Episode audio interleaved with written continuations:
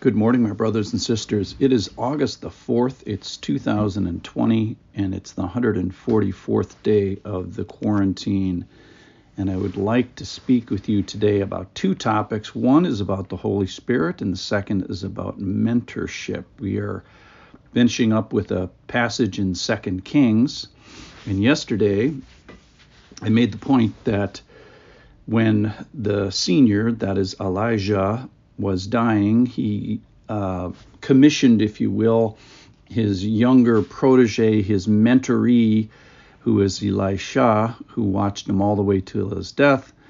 And uh, the point of the story was that the Holy Spirit continues to work in generation after generation, both in terms of a godly office, which was the prophetic office that John the Baptist eventually off, uh, occupied, but where it hits us because we're not actual prophets and occupy the office of uh, prophet, we have the same spirit, however.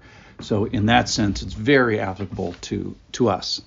Now that's the good news. The bad news is I mispronounced yesterday. I didn't know I uh, had that in me, uh, but I did. I t- referred to the Holy Spirit yesterday, and one of my wise listeners pointed this out to me that I referred to the Holy Spirit as an it.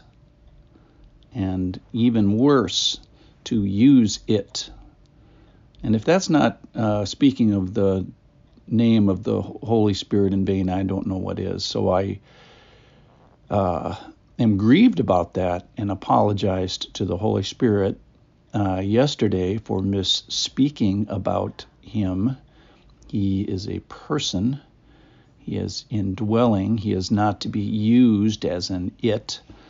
He is to be walked with and empowered by and pricked by and listened to and be filled with.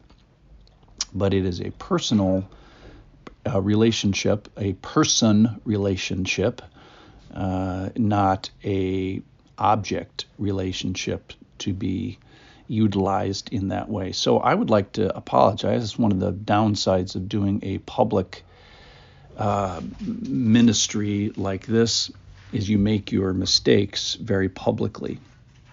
Okay.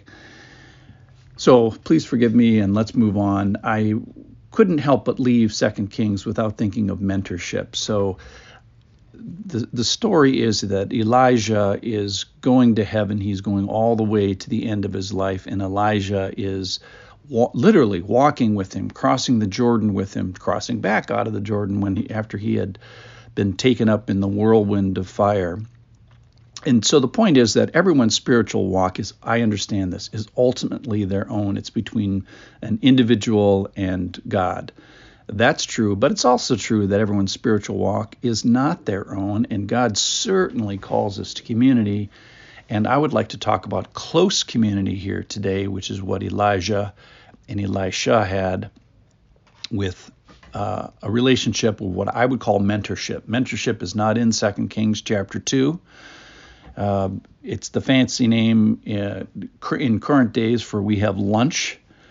And I, I think there's some principles that one can we can learn from Elijah and uh, his mentor, mentoree Elisha.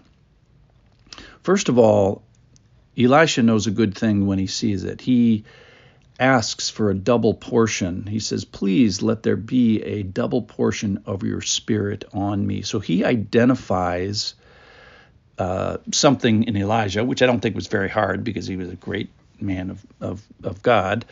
But he says, whatever you got, I want, I want it, and I want a lot of it. I want twice as much of as, as you. Uh, so there's an identification back and forth. That's you don't want to be uh, sowing your seeds in, on rocky soil uh, as a mentor either. So b- both individuals in a mentor-mentoree relationship are analyzing each other and seeing if they are worthy. Other, otherwise, you, you could be wasting your time. So I think that's the point of the double portion. Who would who do you see in your life if you don't have a mentor or mentoree uh, that you would want, ask who might have a, uh, a good enough spirit that you would say I want to be a double portion of your spirit, like uh, Elisha asked of Elijah. The other thing is uh, the long term nature of this, that this went on all the way to the end. Um, Elijah was serving the Lord and prophesying and staying uh, faithful all the way to the end of his life. And literally, Elisha watches him go to heaven. So I think that's kind of the the time frame that we're thinking thinking about. Now, let's talk about Bible studies and stuff today. So, in a mentoring relationship, there can be accountability and programs and Bible studies and memorizations and rebuking and uh, that sort of thing. And I've been in relationships that had all those things. But really, I, I think when you think about things, I think it might actually discourage people for signing up for the job. I just think it's more like just purposeful spiritual friendship, intentional, generous, uh, with perhaps an age difference. Um, and age could be 25 to 20 not not a i don't want to put age on there i'm just talking about gray hair i think psalm 71 says it well uh, even to old age and gray hairs, O God, do not forsake me until I proclaim your might to another generation, your power to all those who come. That's from Psalm 71, verse 18. And that tells us, I want to keep doing this. If you've got a spiritual gray hair, you're a candidate to be a mentor. If you've had some experience, some success, probably some failure in, a, in the spiritual light, life, you are a candidate uh, to do this. I think traditionally the way this works is the more mature has to ask the younger. The, the less mature, it's a it's a big ask for a younger person to say, "Hey, will you uh, be a mentor of mine?"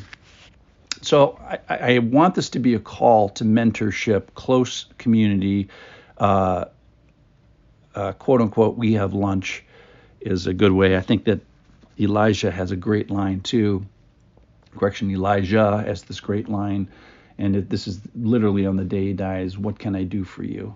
And I think that's a, a great question to ask in a mentorship uh, relationship. So if you're not being mentored, try to get in a relationship. And if you're not mentoring, you're driving the bus and you should look for a person, probably younger, uh, certainly less spiritually uh, experienced, and ask them to lunch. Amen.